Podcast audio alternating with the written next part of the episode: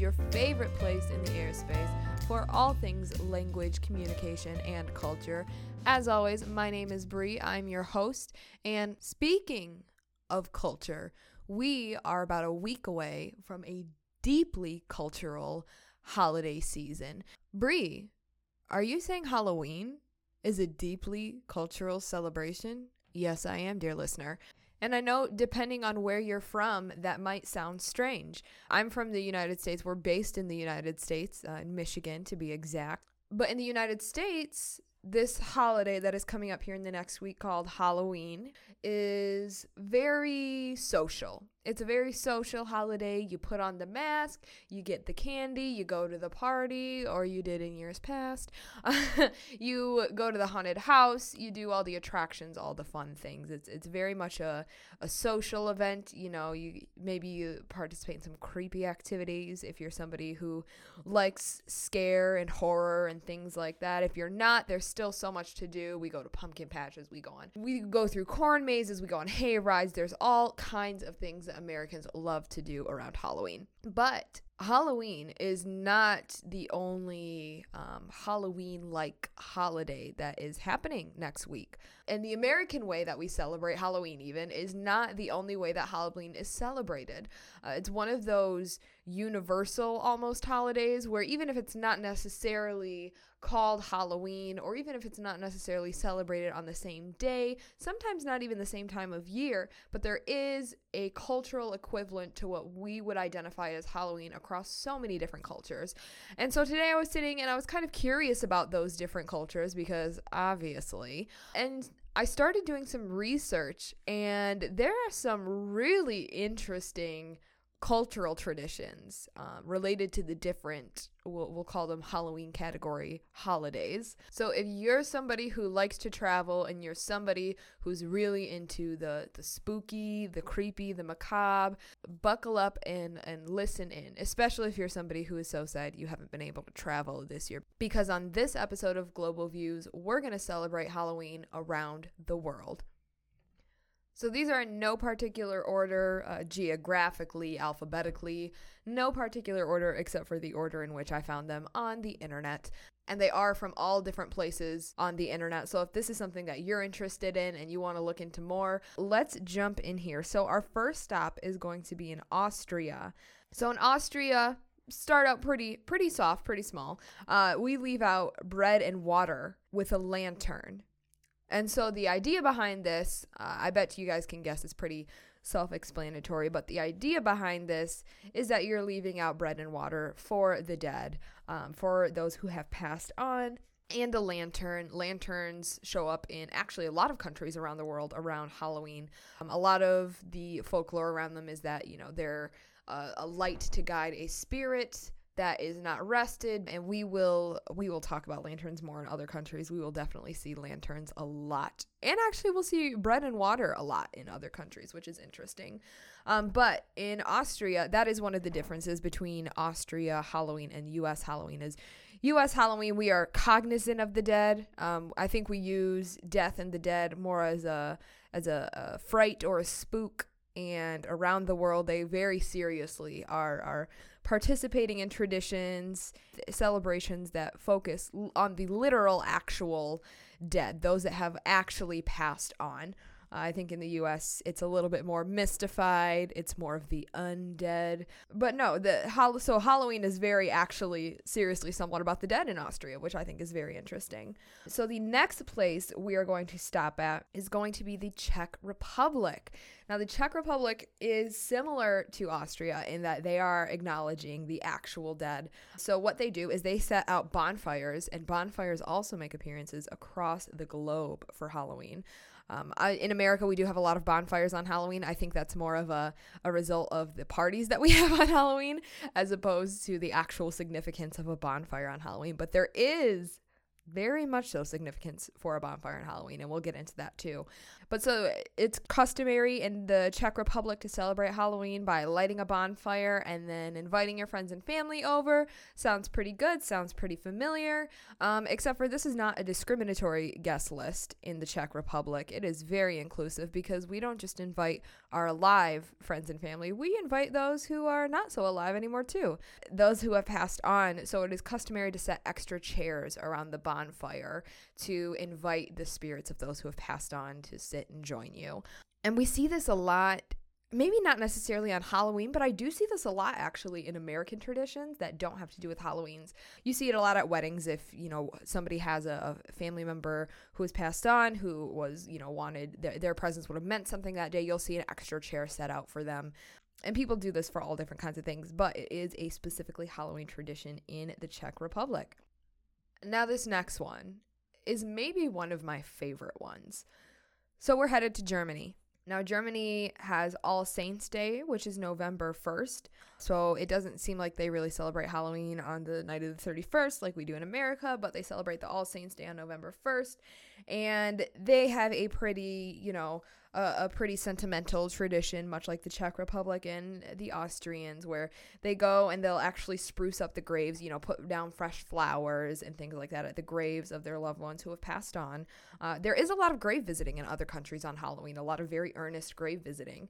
Uh, we also visit graves in America on Halloween, but it is less to pay our respects to our dead loved ones and more so to uh, wait around and see if anything pops out. And usually, if you're at a grave on Halloween in America, you're um, probably somewhere between the ages of 11 and 17 and your parents think you're somewhere else and you're doing something you're not supposed to be so it's not quite as charming it's not quite as endearing but germany you do go visit your loved ones graves now this is the part that i really like about Germany. So you go and visit the grave, you put the flowers down. Then you come home and you hide your knives. So on November 1st in Germany, you hide your knives so that if there is an evil spirit that's coming out and hanging out on Halloween, uh, they can't get to you in your house. I'm sure there's a lot of us that are like, yeah, my living relatives could really use that tradition. Uh, I feel you, me too. So Germany, very warm, welcoming, um, but ready, ready at a moment's notice for something to go wrong. Um, very wary. So that is Germany. And then continuing to hang out here in Europe for a second, we'll move on to Ireland. Now, this might be surprising to some, but it really shouldn't be surprising that Ireland has quite a few Halloween traditions. And a lot of that has to do with the fact that Halloween really originates from a Celtic celebration in ancient in ancient Ireland. You know, the, there was a lot of Celtic pagan celebration, which resulted in, you know, modern Halloween as we know it. And so a lot of those traditions are still rooted in that past, which is really interesting. So Ireland is big on bonfires for Halloween. They are where the bonfire for Halloween originates from. This is kind of the inspiration for all of these other countries. Uh, and the idea behind the bonfire, you might already know, you might not be shocked to find out, is that a bonfire may ward off evil spirits. It will keep evil spirits away from you. And so there are bonfires all over Ireland on Halloween um, and in the Czech Republic, obviously, and in so many other places too. Uh, now, another tradition that Ireland has is Brambach. I think I'm saying it right. Brambach, Brambeck, I'm not sure. Brambach is essentially a fruit cake. It's a very dense fruitcake. I've personally never had fruitcake. And you might be thinking, oh, fruitcake's a Christmas thing, isn't it? Uh, I've heard it traditionally described as a Christmas thing, but this is Brambach. And it's not just regular old fruitcake, but Brambach is a fortune telling bread. So essentially, you bake it. It almost reminds me of King's Cake from uh, Mardi Gras because you bake it with with little tokens and trinkets in it, and whatever you end up with in your slice of the bread is supposed to tell your fortune for the next year. Uh, so, for example, if you end up if you find a small coin in your piece of the bread, that means you're going to get married within the next year, and it's just these little things that are supposed to predict what your next year is going to be like which I think is really interesting. That brings a little bit more of the mysticism into Halloween that we're kind of used to in the West. uh, you know, kind of the, the, the spooky supernatural uh, with the fortune telling. And it brings in baked goods, which I really love that combination. So I appreciate I appreciate the the tasty supernatural. But Brambach is not the only place where you can get a future prediction in regards to Halloween because in Scotland they have so many traditions and rituals for Halloween that are focused on predicting your love life. So it's customary if you're a single woman. Now, this is a lot of instruction, so bear with me. You peel an apple entirely in one go, so one slice of the peel, and then you throw it over your left shoulder using your right hand. Uh, and don't get that wrong. I don't know why it's your left hand, your right hand over your left shoulder, but it's too specific to be accidental. So please don't mess it up. I don't know what you're going to do to yourself. But you throw it over your shoulder, and whatever formation the peel lands in is supposed to indicate the first letter of your soulmate's name. So if I throw the peel behind me and it kind of looks like an A, then it's supposed to, then I, you know, it's somebody whose name starts with an A. If it's, uh, y- you get how letters work. So that is supposed to predict. And then they have another really interesting tradition that almost sounds more Christmas like to me. They do it around Halloween, so more power to you, Scotland. And they take hazelnuts. So let's say you and your partner are at a bonfire because there's a bonfire here again. Or I guess it doesn't have to be a bonfire. This could easily be any t- any type of fire. But you and your partner would take hazelnuts, one of you each, and you would set them next to each other in a fire. And if they burn slowly and quietly next to each other, then that means you guys are going to be together, you'll be happy, everything will be good. If they start popping and bouncing away from each other and crackling like uh, hazelnuts do, then that means that you guys are going to have contention and fight and break up, which is really fun. This uh this seems more like a high stakes version of uh, picking flower petals. I'm not sure. I think this one might be might be good to do on a case by case basis. If if you guys are already on the rocks, maybe don't give another excuse. Maybe you don't need any more reasons to fight. maybe just avoid the hazelnuts.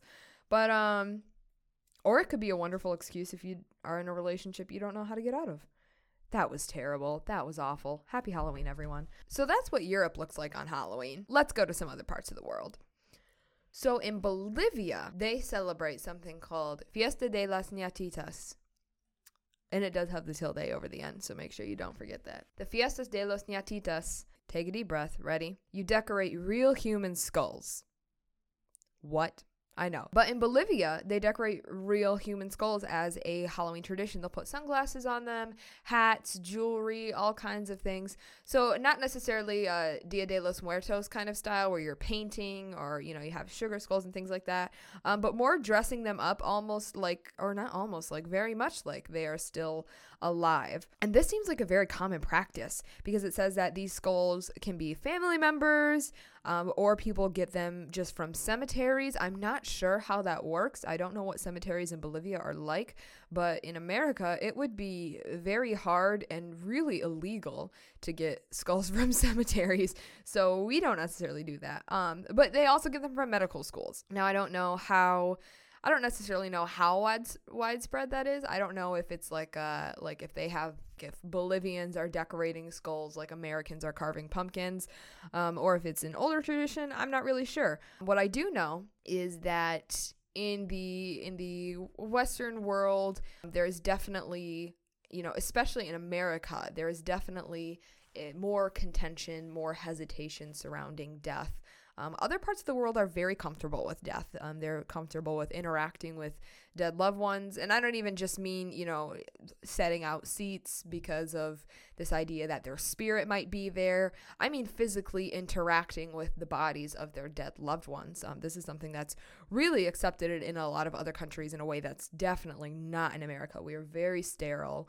Um, we, we are very sanitized when it comes to death, which maybe has influenced some of our Halloween, you know, celebrations because they're so outlandish you know the way that we engage with the the beyond and the supernatural and the macabre is very much done in almost a you know a cartoonish outlandish way.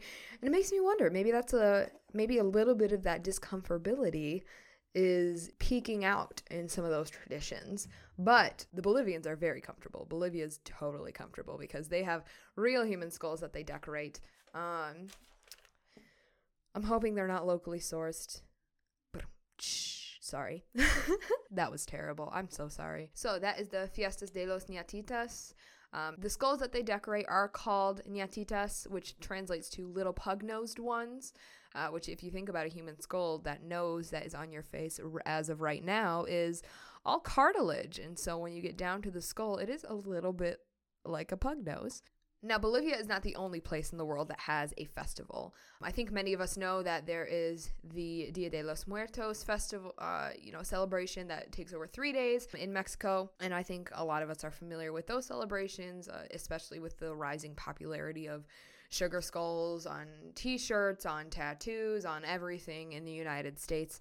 Uh, I think a lot of us are really aware of some of those traditions, but they do include, you know, altars to the dead, music, masks, painting of, uh, of sugar skulls, celebration, things like that. But the Fiestas de los Ñatitas and the Dia de los Muertos are not the only two festival type celebrations for Halloween because in Nigeria, they have a very, very extensive festival, and that's called the Odo Festival. The Odo Festival is one of the most interesting to me, I think, on this list. It's actually biannual, so it does not occur every year. It also lasts for months. So a lot of countries will celebrate a period of Halloween. They'll celebrate um, like you know no- November or October 31st to November 8th. Um, I think Germany celebrates for eight days. Um, there, so there's a lot of multi-day holidays. But in Nigeria, this lasts for months. The, the idea behind the Odo Festival is that your passed on relatives and friends and family come to visit you uh, once every two years. And so that is so the period that they have come to visit you is the the Odo festival is when that happens. And so it starts with the first stage, which is the first couple months, uh, which is full of welcome celebrations. And it looks like there's a lot of costume, a lot of music, a lot of dancing involved. And so that those first couple months are the welcoming. And then the interim months, you know, the middle period is for interacting with your dead loved ones who you believe to be present at that time. So that's where I guess you guys get to hang out. It's almost like they come for a visit, like your distant relatives that come for a visit once every couple, you know, a couple years, I guess. So those inner months are for interacting with your dead relatives. And then the third stage at the end of Odo Festival is the annual goodbyes. And these are apparently very emotional. Um, and, and I'm sure that there's a lot of parade. Uh, there's a lot of music and costume involved in this part as well. Um, and it's when you say goodbye to your loved ones because they're not going to be back for another two years. Now, this is really interesting to me too because this is a lot of time and attention to spend on your past loved ones. And I would be really interested to see like we kind of talked about with Bolivia, the differences in attitudes from, you know, Americans to Bolivians. I'd be interested to see I'd be interested to see the difference in maybe the grieving process or coping with grief or um, you know the the interaction with grief and that difference between an American's experience and a Nigerian's experience because once even though in in Nigeria, you know, at the end of Odo, you say these sad goodbyes because you're not going to quote unquote see your dead loved ones for another two years. In America, we don't necessarily for lack of a better phrase, resurrect our dead. We don't really have dedicated cultural time to grief as a whole, to to grief as a community. And you know, this would be an odd thing to call grief because you're like, well, Bree, this is a, a, festival, it's a celebration, it's a Halloween thing. And yes, it is, but there that is still, you know, playing into grief in some part, having all of this time where you're culturally expected to interact with with that loved one or the memory of that loved one. And so I'd be really interested to see how those things have evolved in culture and the differences that they've made. But that is the Odo Festival. It is biannual. Like I said, it goes for months. I saw some quotes that said it was 6 months. Some people said it was December to August. So I'm not necessarily sure on that, but it is a significant amount of time. Now continuing on with this next festival, we're going to head over to China because China has Teng Chieh, which is Ghost Festival. And during Teng Chieh, you set out food and water in front of photos of family members and lanterns to light their soul's way. Um, so this is much like we saw in Austria, except for there is a bit more um, intentionality. I think it, it is maybe something that's a bit more widely celebrated um, because there is a religious component to it. It does have its, this tradition does have its roots in Buddhism. And there are these big shows of lantern lighting um, because it is a firm belief that if you were not buried when you passed, that your soul is supposed to be stuck in a limbo or a purgatory. You can't get to the afterlife. And so the idea behind lighting those lanterns is giving those souls who are never able to find rest because of the lack of that burial, they're supposed to light their way so that they can go to where they need to and finally get out of limbo. So you set out the food and water um, so that there is, you know, something to eat and drink for those you are remembering. Now, in Hong Kong specifically, I've heard that the celebration goes a little bit different. You still, you know, are, are bringing all the to- the food, the water, and everything, but I've heard that a lot of times there are big bonfires where you burn those things almost as like an offering, but people will bring it's not just food and water either. People will bring photos, they'll bring trinkets, and whatever they feel would bring comfort or peace to the spirits that they're honoring, um, and they put it in the bonfire, and that is essentially how they send it to the afterlife to their loved ones. That is Teng Chieh in China. That's the ghost festival. And now that we've hopped all over the globe, we've been literally to the other end of the earth. I know you're exhausted at the end of a long trip. I'm exhausted after the end of the long trip. So it's time to pack our bags and get on that long, long flight from Hong Kong all the way back to Detroit.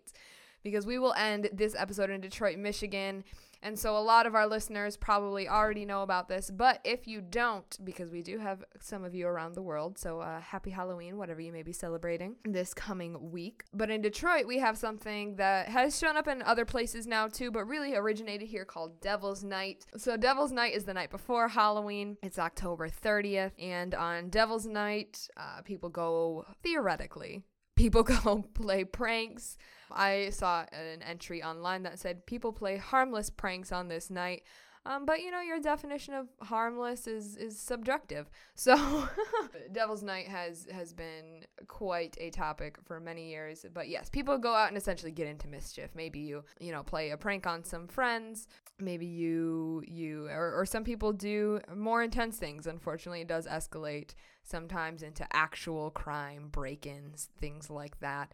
And so where we're at, un- there's a common understanding in the area that you don't go out on Devil's Night because who knows what's going on. Devil's Night in Detroit is definitely a, a tradition we are familiar with that doesn't really happen a whole lot of other places. Like I said, some other places are starting, um, or, or it did develop in some other places. Um, whether or not it should have developed, jury's out. or maybe it's not. It's real the jury's really not out for a lot of people. So that is Halloween in Detroit. And then the next day, of course, we take all of our kids out in the costumes and go trick or treating and have parties and maybe go, you know, to a bonfire, tell ghost stories, things like that. Maybe go stand in a graveyard um, for whatever reason. That is Halloween. So now that we're all home and unpacked, I hope you had a good time. I had a good time. Uh, maybe you found new traditions that you want to implement or a new practice you want to try out. Maybe you want to make some Brombeck. Maybe you're going to go visit some loved ones, maybe leave some water out or a lantern, or even better, a jack o' lantern. Maybe you found new traditions you want to implement in your celebration this year, or maybe you just learned a couple things you didn't know and will be happy to bring up at whatever Halloween festivities you might be attending virtually or otherwise this year. But that is our podcast for the week. Thanks for joining me. Thanks for listening in. Thanks for coming around the world with me. Have a wonderful Halloween, and we will see you next